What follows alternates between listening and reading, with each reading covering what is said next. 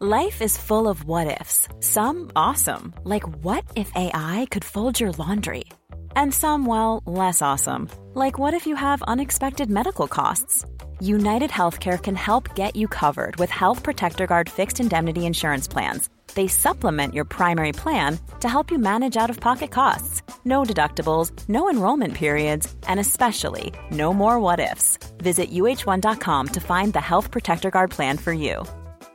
There's never been a faster or easier way to start your weight loss journey than with PlushCare. PlushCare accepts most insurance plans and gives you online access to board-certified physicians who can prescribe FDA-approved weight loss medications like Wegovy and Zepbound for those who qualify. Take charge of your health and speak with a board-certified physician about a weight loss plan that's right for you. Get started today at plushcare.com slash weight loss. That's plushcare.com slash weight loss. plushcare.com slash weight loss. So we've been making Commons for five years now. It's over a hundred episodes and counting. And our plan? Well, it's to keep making more seasons, even more episodes. And when I say we, I don't just mean the Commons team. I'm including you, our listeners and supporters. We can't make this show without you. We can't keep bringing you exceptional reporting every week without your support. We want to make it as easy as possible for you to become a Canadaland supporter. So, from now until the end of May, we have a special deal for our listeners. Sign up now for just $2 a month for the next six months. You'll get access to all the episodes of Commons one week early and ad free, as well as exclusive bonus content from all of our shows. There's discounts on merch, tickets to our live events, and so much more. This is a limited time offer, and it's a pretty great deal that helps support our journalism. Just go to canadaland.com slash join or click the link in your show notes to become a supporter today.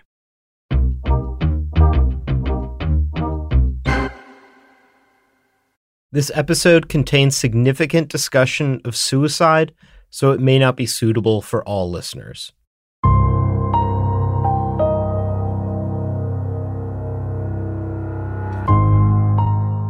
Here's what the Canadian Forces don't want you to know about Stuart Langridge. First, that he was a good soldier. He was scored in what they call the top third. He was high scoring in all of the ratings, and the officer was even recommending that Stuart be promoted ahead of his peers. That's Sean Fynes, Stuart's father.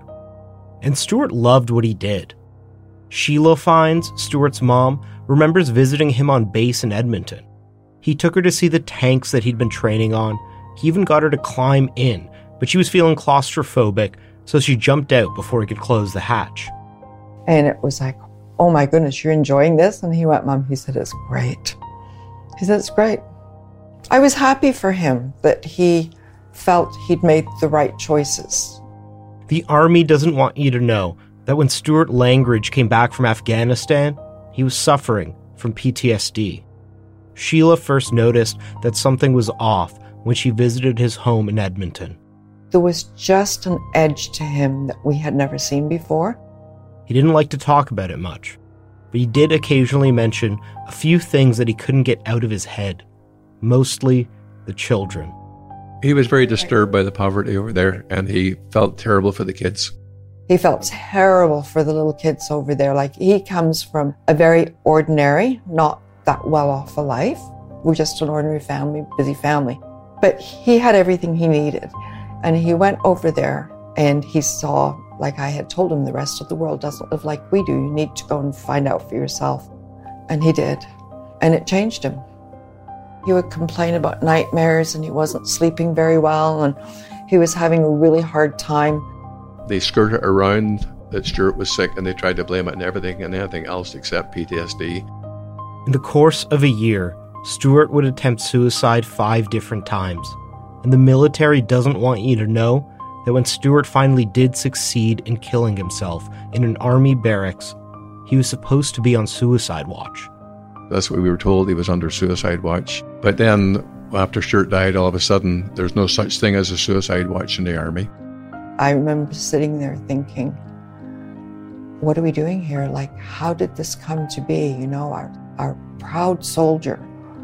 You know, I remember when he came back from Bosnia, and then they did um, they did Remembrance Day in Fort Saskatchewan, and we didn't tell him we were coming, and we showed up just before the parade started, and he, he saw us and he just came running over, didn't he? And he was so proud and he wanted to introduce us to every officer that he possibly could. And how did we get from that to this? You know, he was yours. He was your soldier. He was your young man. And we trusted that if he needed it, if he got sick or whatever, you would look after that. We gave him to you in a way. And, and they didn't. But what the military doesn't want you to know most of all is the extraordinary lengths they were willing to go to defend their reputation. The Canadian forces were about to go to war against the family of a dead soldier.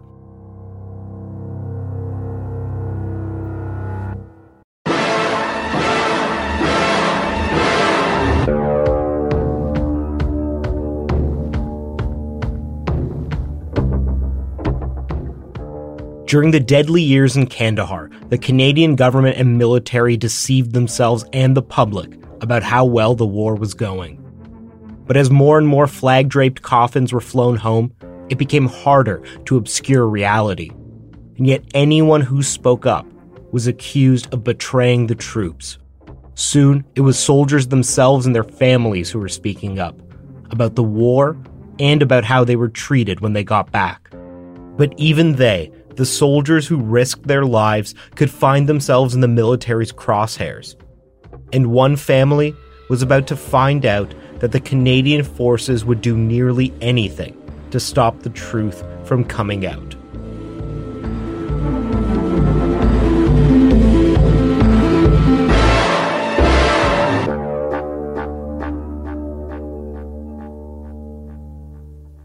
I'm Arshy Mann, and from Canadaland, this is Commons.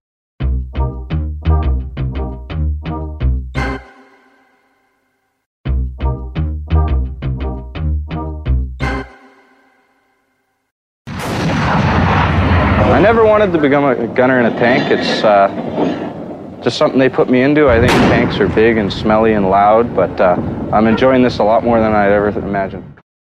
That's Stuart Langridge from a 2003 TV show about an intermilitary tank competition. Stuart had an interest in the military from an early age. I remember when Stuart was about eight or nine years old, Sheila had taken the boys down to the PNE. The PNE is the Pacific National Exhibition in Vancouver. And he came home that night just so excited. He had a Polaroid photograph taken of him wearing an army helmet inside an armored vehicle. And he was just exuberant. And from that moment on, I think I knew what he, what he was going to do with his life. That just fascinated him. It was army all the way. It was the only thing he ever really wanted to do. It was all he ever talked about. It's literally all he did. He joined the reserves as a teenager and eventually fought to be enlisted full time. His first deployment was to Bosnia in 2002, and Stuart appeared to be excelling.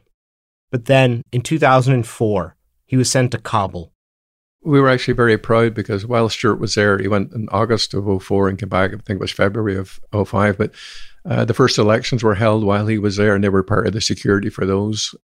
He wasn't one of the guys who got to stay inside the wire and do desk jobs and all of that. He was part of the guys that were up in the mountains doing recce work and guiding in troops to bomb places and stuff like that. He worked hard when he was there and his experiences in Afghanistan clearly left their mark on Stuart. He quickly began to fall apart. It started with chest pain. I wasn't aware at that time that chest pain was sort of a classic symptom of PTSD. I knew about PTSD, but I wasn't that dialed into it either. But as it progressed, then a couple of months later, Stuart attempted suicide. And, and that's when it rocked our world and like, what's going on here? He began to drink heavily and use marijuana and cocaine to self medicate. Over the next year, Stuart had a number of short stints in hospitals, psych wards, and rehab, and he attempted suicide another four times. Sheila and Sean tried to do everything they could to help him. After his fifth attempt, Sheila remembers visiting him in the hospital. The doctor told me that they wouldn't keep him. They wouldn't see about giving him anything further. It was day two, and he was going to be discharged. At that point, Stuart said he wanted to be referred to the like a longer term place. And I said, he's willing to be committed. like, that's a big thing, right? But the hospital insisted that he be discharged. So Sheila drove him back to the military base and took him straight to the hospital unit there. She was told that Stuart, along with the chaplain and the Army's medical staff, were going to make a plan to help him get better. So I told Stuart I was going home. We stood in the parking lot. I cried, he cried. They told me that they would make sure that he wouldn't be alone because by now he's had five suicide attempts. The next day, Stuart called his mom from the parking lot of the Alberta Psychiatric Institute, where he was planning on checking himself in. And when it came time for his discharge from there, he got in touch with the military about a week before and said that he was ready. He would like to go to a rehab facility. He wanted to get back to being a good soldier. And they said that they would think about it, they would discuss it, and get back to him. So it got to be the day before. And uh, they said, no, you're going back to base. The, the doctor said they want you back. Instead of providing him treatment, the Canadian Forces ordered him back to base. We found out after Stuart died that they had made the decision that Stuart would not be allowed further treatment because it would cost $50,000. He had to sit in this little room behind the duty desk, you know, where people come in and out of the building. And they would hold on to his meds and administer them. And everybody in the building, everybody knew that Stu was there. He was put in the defaulters room, a place where soldiers who were being disciplined had to stay. It was the most humiliating thing they could have done to him. In that week that he was there, he told them that he didn't feel well. They sent him back to the hospital again for an overnight. When he came back, and then two days later, he phoned me on my birthday on the 14th. He said that he had asked his commanding officer if he could please be sent back east to Homewood. They said they would think about it said they'd let him know on Monday, on Friday. He phoned me on Friday. He told me that he had asked to go again. And the next day, he killed himself.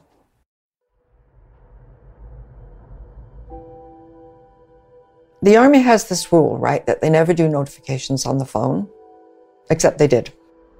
We came home, there was a DND on the phone and a number and a message to call them. And I knew I, I knew.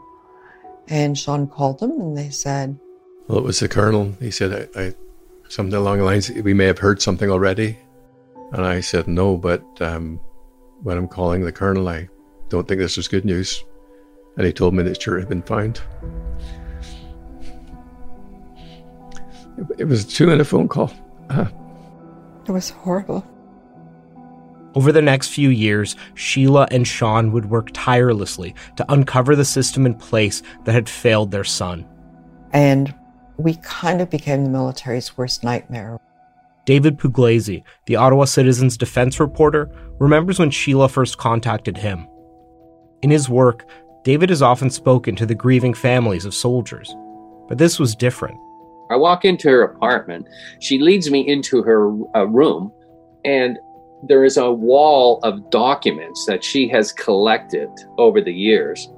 And I start reading these documents, and it is unbelievable what they were doing to this woman. I remember getting a call from a, a public affairs officer saying, "Well, she's a liar. Her son, uh, you know, and her didn't have a good relationship you know you're putting your career on the line if you if you write a story about her. And i said oh that's interesting because i saw the suicide note that her son addressed to her. So if her son didn't like her why would he address a very heartfelt note to her? So how is it that she's a liar? It was a smear campaign right from the get-go against this woman. And david says that this wasn't just some bureaucratic callousness. There was a logical reason for the military to attack Sheila Fynes. It was at kind of the midpoint of the war where the Defense Department of Canadian Forces had this narrative we're taking care of our injured military personnel. And she was she was going against that and hurting their narrative. So that's why the pushback was so bad.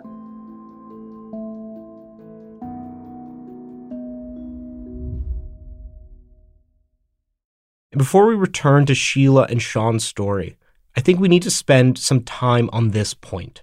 The military and the government often used Canadian soldiers and veterans as a shield to deflect from criticism about the war effort. So you start asking questions, and it's kind of you're against the brave men and women of the Canadian Forces.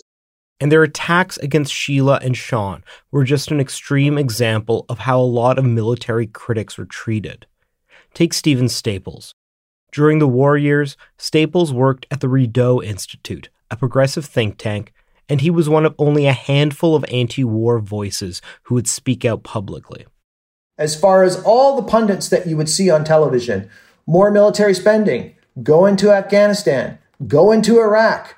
We had no choice. There is no alternative. Build a continental security grid, join missile defense. And we needed desperately to provide Canadians with some other evidence based uh, alternatives to these so called solutions that we were being offered and that politicians seem to be buying hook, line, and sinker. One day, he was giving a presentation in Halifax called The Americanization of the Canadian Military.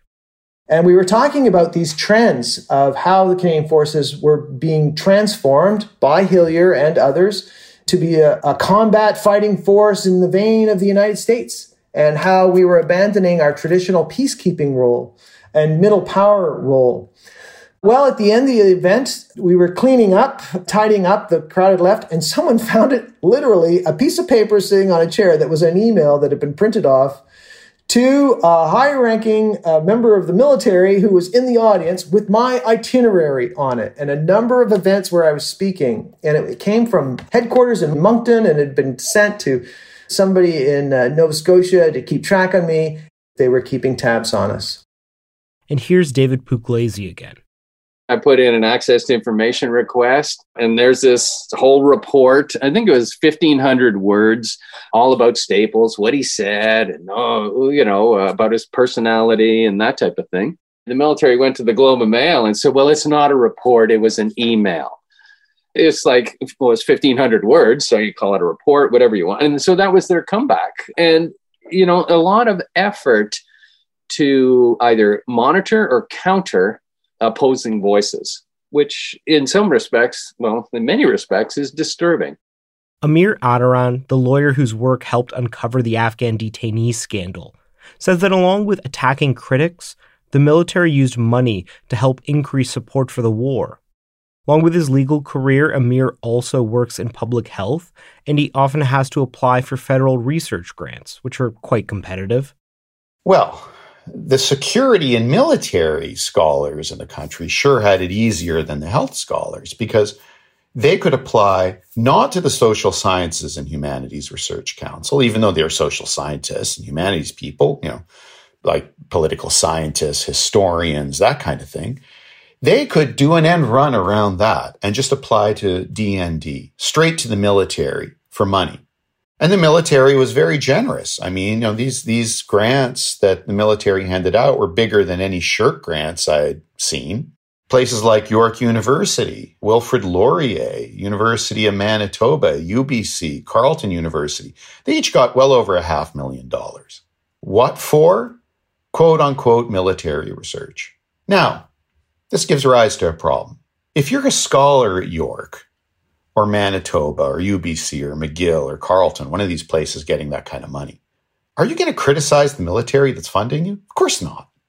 So what this was being used for really was to buy agreement. And if you looked at the work of these scholars who were funded by the military, miraculously they wrote all sorts of things favoring the war in Afghanistan.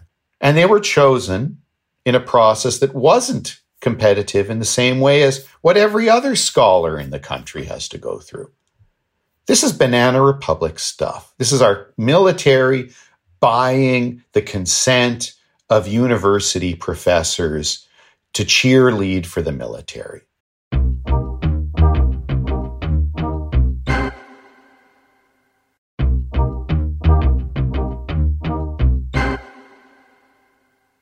While the Conservative government and the Canadian forces had many tools with which to brush aside criticism, there was one group whose critiques were impossible to ignore soldiers and veterans. As thousands of soldiers returned home from deployments in Kabul and Kandahar, many felt that the government was betraying them.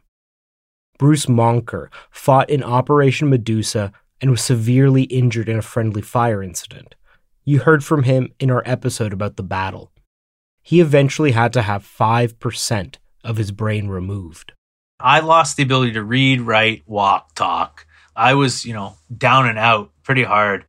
For the next year, he had to relearn the most basic of skills. During that time, he was still employed by the military, and Bruce initially had faith that the armed forces would take care of him, that they would recognize the enormous sacrifice he had made for his country. But then he learned about the meat chart. So the meat chart is you get injured, they give you a certain amount of money for, you know, an arm, a leg, things like that. I think an arm at the time was 125,000 or something like that. This was all part of a set of reforms attributable to both the liberals and conservatives that replaced a lifetime pension for injured soldiers with lump sum payments. I had a penetrating head injury, and so the maximum you could get initially was 250,000. And I got a check in the mail with no explanation, nothing, basically saying 22,000. Here's 22,000. Had I signed that check and cashed it, that would have been seen as accepting the decision. So I, I would have been screwed from that point on. To me, that seems underhanded. To me, that seems like an insurance company way. This isn't the government. I just went and fought for you, did what was asked of you, got grievously injured, and now you're trying to basically pull some nefariousness. So I always had this thought that I would be taken care of. And so when I didn't get taken care of, it was a betrayal. It was really betrayal. And it just angered me. But he still wanted to be a soldier. He applied to get training to be an intelligence officer, but he was rejected. Eventually, the decision was reversed by someone higher up the chain of command. But when Bruce began his training, he feels that he was targeted. I think somebody did not like being told what to do and wanted to make my life as miserable as possible. They tried to embarrass me by making me go to like how to put on your uniform classes and how to tie your boots. And I've been in 10 years and then made me go and do courses that I was qualified to teach on and made me be a candidate on it. So they were doing things to kind of mess with me. And at this point, I was like, you know what? I've given so much. I've given 10 years of my life to this. I almost died for this. And I, I, I just said, you know what? Fuck you. I'm done. And I, and I, I quit and I left the military. Bruce distanced himself from anything to do with the Canadian forces and went to university. And years later, in 2013, he was still fighting the insulting $22,000 payment that the military tried to offer him. I was still kind of giving the conservatives benefit of the doubt at that point, but at the same time, the conservatives were closing Veterans Affairs offices, including my local Veterans Affairs office. At that time, Bruce was living in Windsor, Ontario. And even though he needed to speak to his case manager regularly, he was now being told to go drive to London, an hour and a half away. It was part of a broad plan by the Harper government and its Veterans Affairs Minister, Julian Fantino, to close VA offices across Canada. Many veterans had also had their benefits clawed back by the government, which outraged them further. All of this culminated in an infamous meeting between Julian Fantino and a group of veterans, where the ex cop hectored elderly veterans about their demeanor. Bruce was there. He comes in and he gets into of all the people, he gets into a yelling match with uh, with the 88 year old World War II veteran. Like, like, of all the guys to get in the, you know, I think that would be like the worst guy to pick and get into a shouting match with. And that was basically the demise of Julian Fantino. Fantino was quietly shuffled out of the cabinet not long after. But the appalling treatment of veterans wasn't limited to Julian Fantino. It was institutional and the people who often suffered the worst were soldiers who came back from Afghanistan with PTSD. Sean Teal was one of them. He served four tours in Afghanistan, and like Bruce, Sean also fought in Operation Medusa. You'll recall that he was caught in the middle of a fierce firefight, but refused to leave without two of his colleagues helping to save their lives. He was awarded the military's second highest honor, but because of the bloodshed he witnessed, he came back a different person. Somebody's literally scared for their life, or they just listen to their friend die basically over the radio. They they change as the person. Even though Sean rescued a number of people during the battle in Panjwai, he often felt extreme guilt when he returned to Canada. I didn't want to be one of the only people going up and being congratulated for anything because there were so many other people that were out there that never got any recognition. And I felt like it was wrong to be to be given any sort of uh, adulation or awards for doing what I had to do. I didn't do anything to try to get a medal; it just happened. And it wasn't long before his mental state began to deteriorate.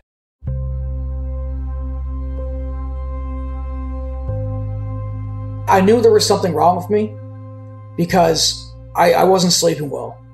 I got really angry really easy and, and I was going through a really bad relationship. I was afraid of admitting that I was having mental issues. Had aches and pains and you just you just grunt through it. As we say in the, in the infantry, drink it off because that's what they do. They go home, they take a handful of Motrin, have a couple of beer, and then you reset and you go back tomorrow and you break yourself all over again. But Sean says that especially for soldiers in the infantry, it's hard to ask for help. Because if you do, you're risking your job in the army. Most guys were afraid to go into therapy because once you do it, it's like ending your career. You know, not everybody's career ends, but a lot of us, it did. So after the horrors that he witnessed during Operation Medusa, Sean did the only thing that made sense to him at the time. I dealt with it in the only way that I knew to deal with it. And, and it went back to the place where I actually felt happiest, which was in Afghanistan. That didn't fix his problems. I started getting sick. And that was kind of the last straw for me because if you're going to work and it's just a regular day and you're throwing up out your car window, or, or you have to pull over on the side of the 401 and use the bathroom in the bushes because you physically can, you do it four and five times on the way to work. These aren't problems that you can push off anymore. It got really, really bad for me. Even when he did reach out for help, the medications he was given sapped him of his will to live. Instead of treating his PTSD, Sean says that they only focused on his physical pain. When you're talking about PTSD, and those are the scariest four letters for anybody in the system because those letters don't look good anywhere. The best thing for me to do was to deal with a lot of this in silence. I turned a lot of problems inward and I drank. Today, Sean is doing therapy, and with the support of his wife, who's also an Afghan vet, he's trying to live his life as best as he can. I left high school, and not even a year later, I was in Afghanistan, really. So I went from doing homework to doing patrols in Police District 5 and places like that in Kabul, and then before, after a long couple years of that, combat. But like Bruce, he feels that veterans were let down by the government and by the military. What ended up happening to me there is I stopped trusting the healthcare system, and that's that was my only friend at that point. I, I really believed that people were trying to help me, and then I realized they kept pointing back to the military saying, Why aren't people dealing with this? Why isn't the military dealing with this? This is not a civilian problem. Veterans should have a healthcare facility somewhere, at least in some major cities, where when you're dealing with people who have 24 hour a day problems, this door should be open for them. I still go to therapy now. I've got hundreds of appointments, and I feel by at least telling you some of these things, you know, that some some of these people that didn't say anything for the past 15 years, maybe they'll hear something and realize, you know what, maybe I can go in and offload some baggage. The military's poor record with PTSD and its propensity to try to shape the narrative and attack critics is best exemplified by what happened to Stuart Langridge and his parents. As you heard earlier in the show, Stuart wasn't provided with proper treatment even when it was evident that he had PTSD. An army doctor had assessed Stuart six months before he died and found that he likely had PTSD, but the military never followed up. And when he was in hospital after a suicide attempt, a PhD candidate did a workup on him and also concluded that he had PTSD. But we were told later that because she wasn't a psychiatrist, she didn't have the authority to do a diagnosis. So there was clear evidence of what was going on with Stuart. It wasn't just that he was Like he was drinking heavily. We were told at night he was having night terrors and the whole bed was soaked in sweat and stuff. One time the, the guys were over at our barbecue and they started talking about Afghanistan. Stuart left the room and was found down the basement crying. And this was the era of suck it up, buttercup, and we don't get PTSD. Yeah, they said that to us. They actually said that. They really go to great lengths to suggest that Stuart did not have PTSD. And instead of providing him with what could have been life saving treatment, they forced Stuart back to base. They told him he was going to earn further treatment, but he had to behave himself. When Sheila got the call that Stuart had ended his own life, she wasn't surprised. The first words out of my mouth when they notified us was, I told them this would happen. It was the first thing I said to them. And even after his death, the Canadian forces continued to fail Stuart and his family. The way they acted suggests either massive incompetence, an active cover up, or both. Despite the fact that Stuart had written up paperwork designating Sean as the executor of his estate and Sheila as his next of kin, the military deemed that Stuart's ex girlfriend be the decision maker. Later, the military would claim that the paperwork had been lost behind a filing cabinet. But this meant that the family had no say in the funeral. We went to a viewing and we were told that we could have 30 minutes for the viewing because after that, someone else would want the rest of the time. So at first we went, no, no, that's not right. We don't tell us we can only have 30 minutes. And it would be between this hour and this hour, right? And we were like, why? But then we decided, and this was our mistake, you know what, let's not cause a fuss, let's just get along. We went to the church, we sat in the front row until all of a sudden we were asked to move along so that somebody else could sit there. And part of our family had to move to another row. Someone else was presented with the flag off his coffin. And then there was Stuart's suicide note. We asked if Stuart had left a note, and they said no. Sheila and Sean were led to believe that their son had nothing to say to them before his suicide. But Stuart had left a note addressed to his family. The military police had it in their possession, but Sheila and Sean only received it more than a year later. The note was I'm very sorry, but I needed to stop the pain. And then he referenced grandma and auntie and his brothers and, and Tommy. He apologized for taking his own life. Right away, Sheila and Sean were determined to find out what had happened to their son. How had he slipped through the cracks when it was so obvious he needed help? The military police investigated his death, and according to later probes, they bungled it. There were three findings in the police report. One was that Stuart's death was suicide. That was never in contention, that was never an issue.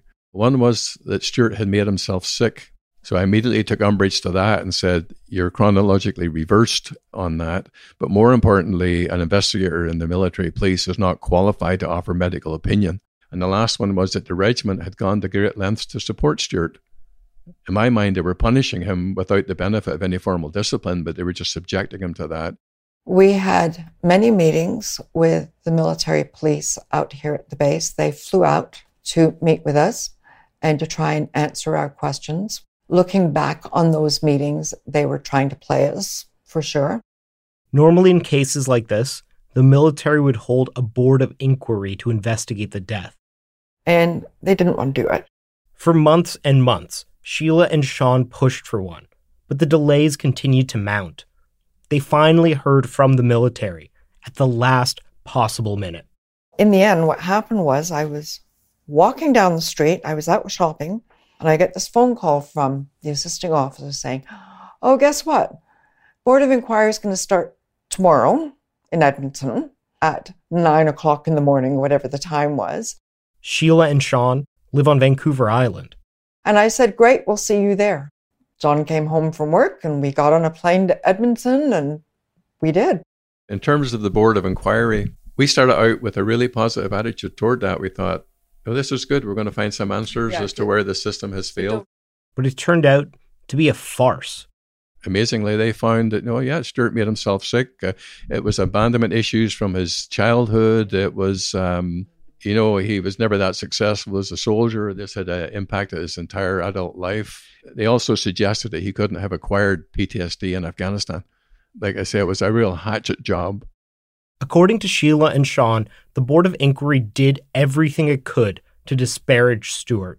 Military doctors denied that he had PTSD, blaming his suicide on substance abuse, even though it was obvious that his substance abuse was a result of PTSD. Military personnel blamed Stuart's death on the fact that he had attended a funeral for a fellow soldier who had committed suicide. The only problem was, Stuart hadn't been allowed to attend that funeral. Crucial witnesses, like the doctor who had assessed that Stuart likely had PTSD, weren't brought in to testify. The other thing was that Stuart's uh, immediate supervisor, they didn't call him to testify because supposedly he had PTSD. From Afghanistan. There you go. It would later emerge that the chain of command had interfered with the investigation. The investigator's report had been edited by his supervisors and they took out references to negligence and told him to stop investigating for negligence. Uh, and they left that report altered, but filed under his, his name. So there was a concerted effort to present a narrative that played well for the regiment and for the military and didn't adhere too closely to what had actually happened, in my opinion. It was a huge disappointment. Like it was beyond a disappointment. And so many of the urgent questions that Sheila and Sean had were never addressed. Like, why was Stuart forced back onto the base when he clearly required treatment? And why was he left unsupervised when he had attempted suicide five times in the previous year? The Board of Inquiry provided no insight into any of this. And that was a, a whitewash. I, no other word for it was a complete and utter whitewash to exonerate the chain of command and the medical community. Sheila and Sean continued to fight for answers. They filed Freedom of Information requests, contacted journalists, and spoke out publicly. Here's David Pugliese again, who first broke this story after the Board of Inquiry had concluded. She wouldn't go away. She was in the media. She flew to Ottawa and held a press conference on Parliament Hill. She was right in their face. I think they were kind of surprised. And I just laid it all out. And that just kind of, all of Ottawa was like, oh my God, who is this woman? And that kind of started a lot of things happening. After she put herself in the public spotlight, the military began to go after Sheila. David Pugliese called it the most vindictive smear campaign he'd seen in the quarter century that he'd covered the Canadian military. Military officers would call him and claim privately that Stuart had been a terrible soldier, that because he had an autistic brother, his suicide could be blamed on genetics. They were adamant that Sheila and Sean were bad parents and that Stuart wanted to have nothing to do with them. And they said that the only reason Sheila and Sean were speaking out was for money. To be clear, there's absolutely no evidence for any of these claims. Sean and Sheila refused to back down. I think at first we were just so disappointed we were so disappointed that this institution, who we placed so much faith in, had let Stuart down and then let us down. You know, I mean, it's one thing to say, oh, the Fynes is, you know, yada, yada, yada. But you come after my special needs son? Do you really think I'm going to sit there and say that's okay? Of course not. Would anybody? You know, to say that Stuart didn't care about us? How, d- how dare you? And eventually, they were able to get the Military Police Complaints Commission to examine the way Stuart's death had been handled. Sheila made sure her presence was felt during the proceedings. I remember the first day I went in there, there's these rows of chairs set up, and I picked a chair so that I would have a direct sight line to the witness. I wanted to look at them and I wanted them to be able to see me. And every morning I would get dressed up in a business suit, and heels. And I would go down and I would sit in my chair. And I remember going in second or third day, and some military officer had taken my seat. And I thought, no, that's my seat. Mm-hmm. the, you know, small victories, right? So I just looked at him and I said, I'm sorry, but you're sitting in my chair. And he was so surprised that some wee woman from Victoria, him being an officer, would basically say, Move, because I'm sitting there. And he did. He, he just kind of moved, right? And I got a piece of paper and I said, This seat reserved for Mrs. Fynes. And I stuck it on that chair, and nobody ever sat in that chair again. The hearings were a massive news story. I remember every morning I'd get up in the hotel and I'd go down to breakfast and I'd get a copy of the Ottawa Citizen. And it was front page news every single day for however long I was there. We truly had absolutely no idea what that was going to lead to or what that was going to become. We took on the military, and that was never actually our intent. I just wanted them to be honest and tell us what happened. Finally, after months of hearings and over 90 witnesses, the Military Police Complaints Commission released their findings. It was a complete vindication of everything Sheila and Sean had been saying for years. Today, nearly seven years to the day after Langridge hanged himself at CFB Edmonton, Canada's Military Complaints Commissioner released a scathing report into events surrounding his death. There were unacceptable errors. These reflected a lack of professionalism and or a lack of competence. The report says investigators never attempted to do the very thing they promised to do, namely to uncover the truth of what happened to Corporal Langridge. Sheila spoke to the press after the report was released. The military have caused us to suffer a cruel, emotional, physical, and financial toll. When a soldier dies a non combat death in Canada, the family deserves to know the truth. Sheila and Sean are still devastated by Stuart's death and the way that his name was dragged through the mud.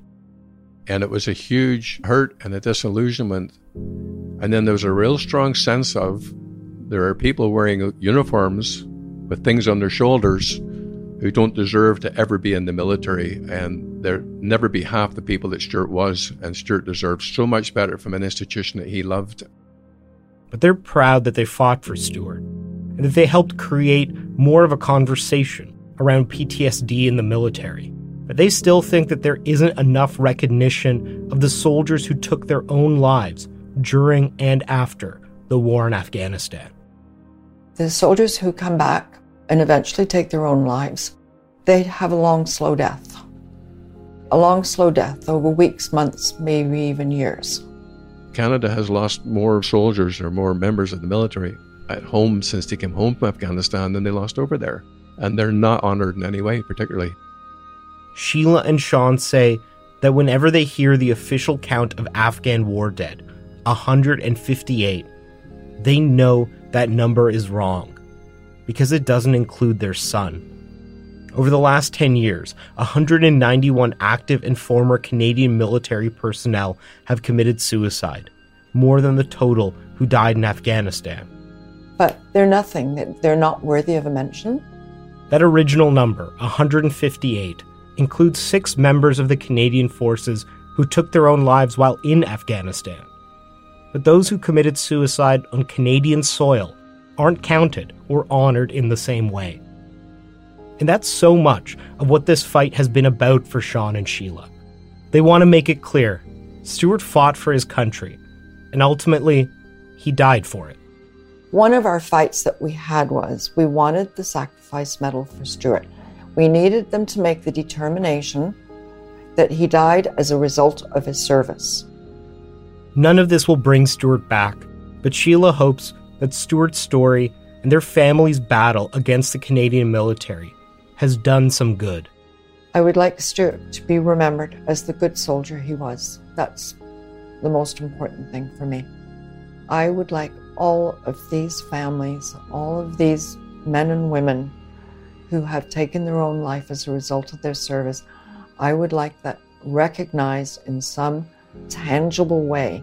What I need is for the powers that be to do a proper recognition that they all count. Not just Stuart, not just the registered phone, all of them.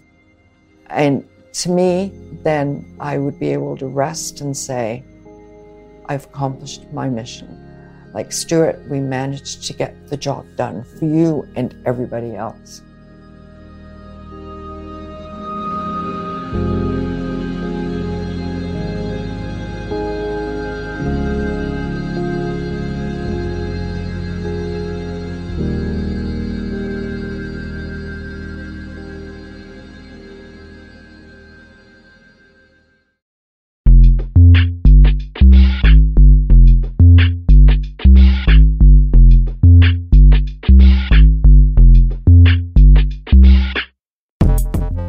Hundreds of Canadian soldiers died because of the Afghan war, either in Afghanistan or at home. And at the time, the government and military said that that sacrifice was justified because we were doing good and we were winning the war. The messaging 100% was we are winning. There was certainly a public relations campaign by the military and the government to push that narrative. But maybe one of the most important questions to ask is what exactly did they die for? Today, Afghanistan is a country once again ruled by the Taliban, a country that millions of people are trying to flee, a country where the ones who stayed behind are at risk of starvation. So, was this war, Canada's longest, worth it?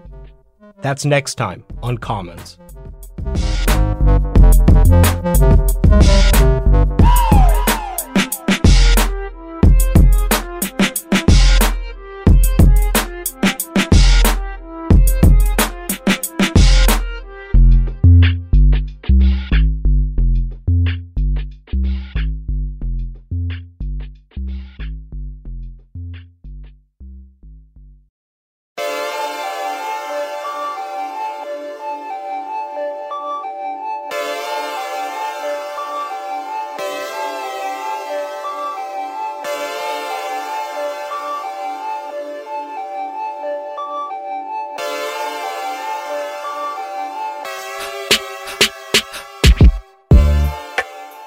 That's your episode of Commons. If you like this episode, please support us. Click on the link in your show notes or go to commonspodcast.com. If you're listening on Apple Podcasts, you can now support all of Canadaland's political podcasts, including Commons, Wag the Dog, and The Backbench, for only $2.99 a month, and leave us a rating and review in Apple Podcasts. This episode relied on work done by David Pugliese and Chris Cobb in the Ottawa Citizen, Ryan Maloney in HuffPost Canada, Stephen Thorne in Legion Magazine, and so many others. And special thanks to Stephen Thorne for helping us get in touch with some of our guests. If you want to get in touch with us, you can tweet us at CommonsPod. You can also email me, Archie at CanadaLand.com. This episode was produced by me and Jordan Cornish, with additional production by Noor Azrieh. Our managing editor is Kieran Oudshoorn, and our music is by Nathan Burley. If you like what we do, please help us make this show. Click on the link in your show notes or go to commonspodcast.com.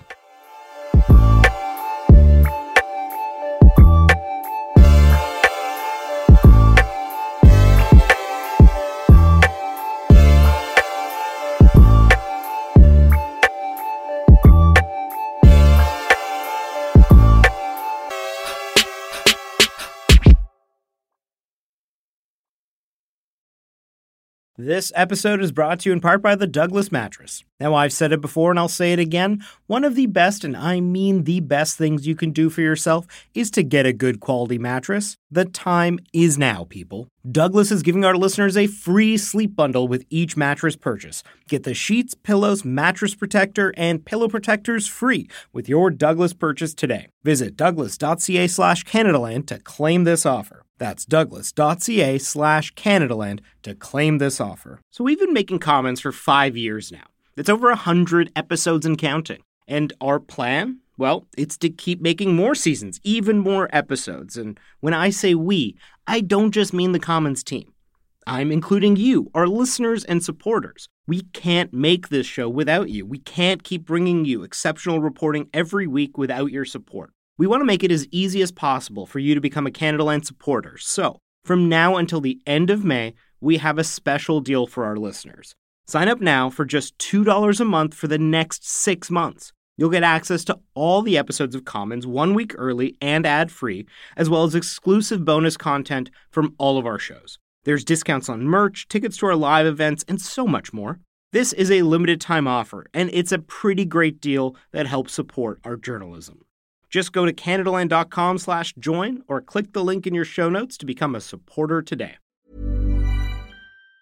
Planning for your next trip? Elevate your travel style with Quince. Quince has all the jet-setting essentials you'll want for your next getaway, like European linen, premium luggage options, buttery soft Italian leather bags, and so much more. And it's all priced at 50 to 80% less than similar brands. Plus, Quince only works with factories that use safe and ethical manufacturing practices. Pack your bags with high-quality essentials you'll be wearing for vacations to come with Quince. Go to quince.com slash trip for free shipping and 365-day returns.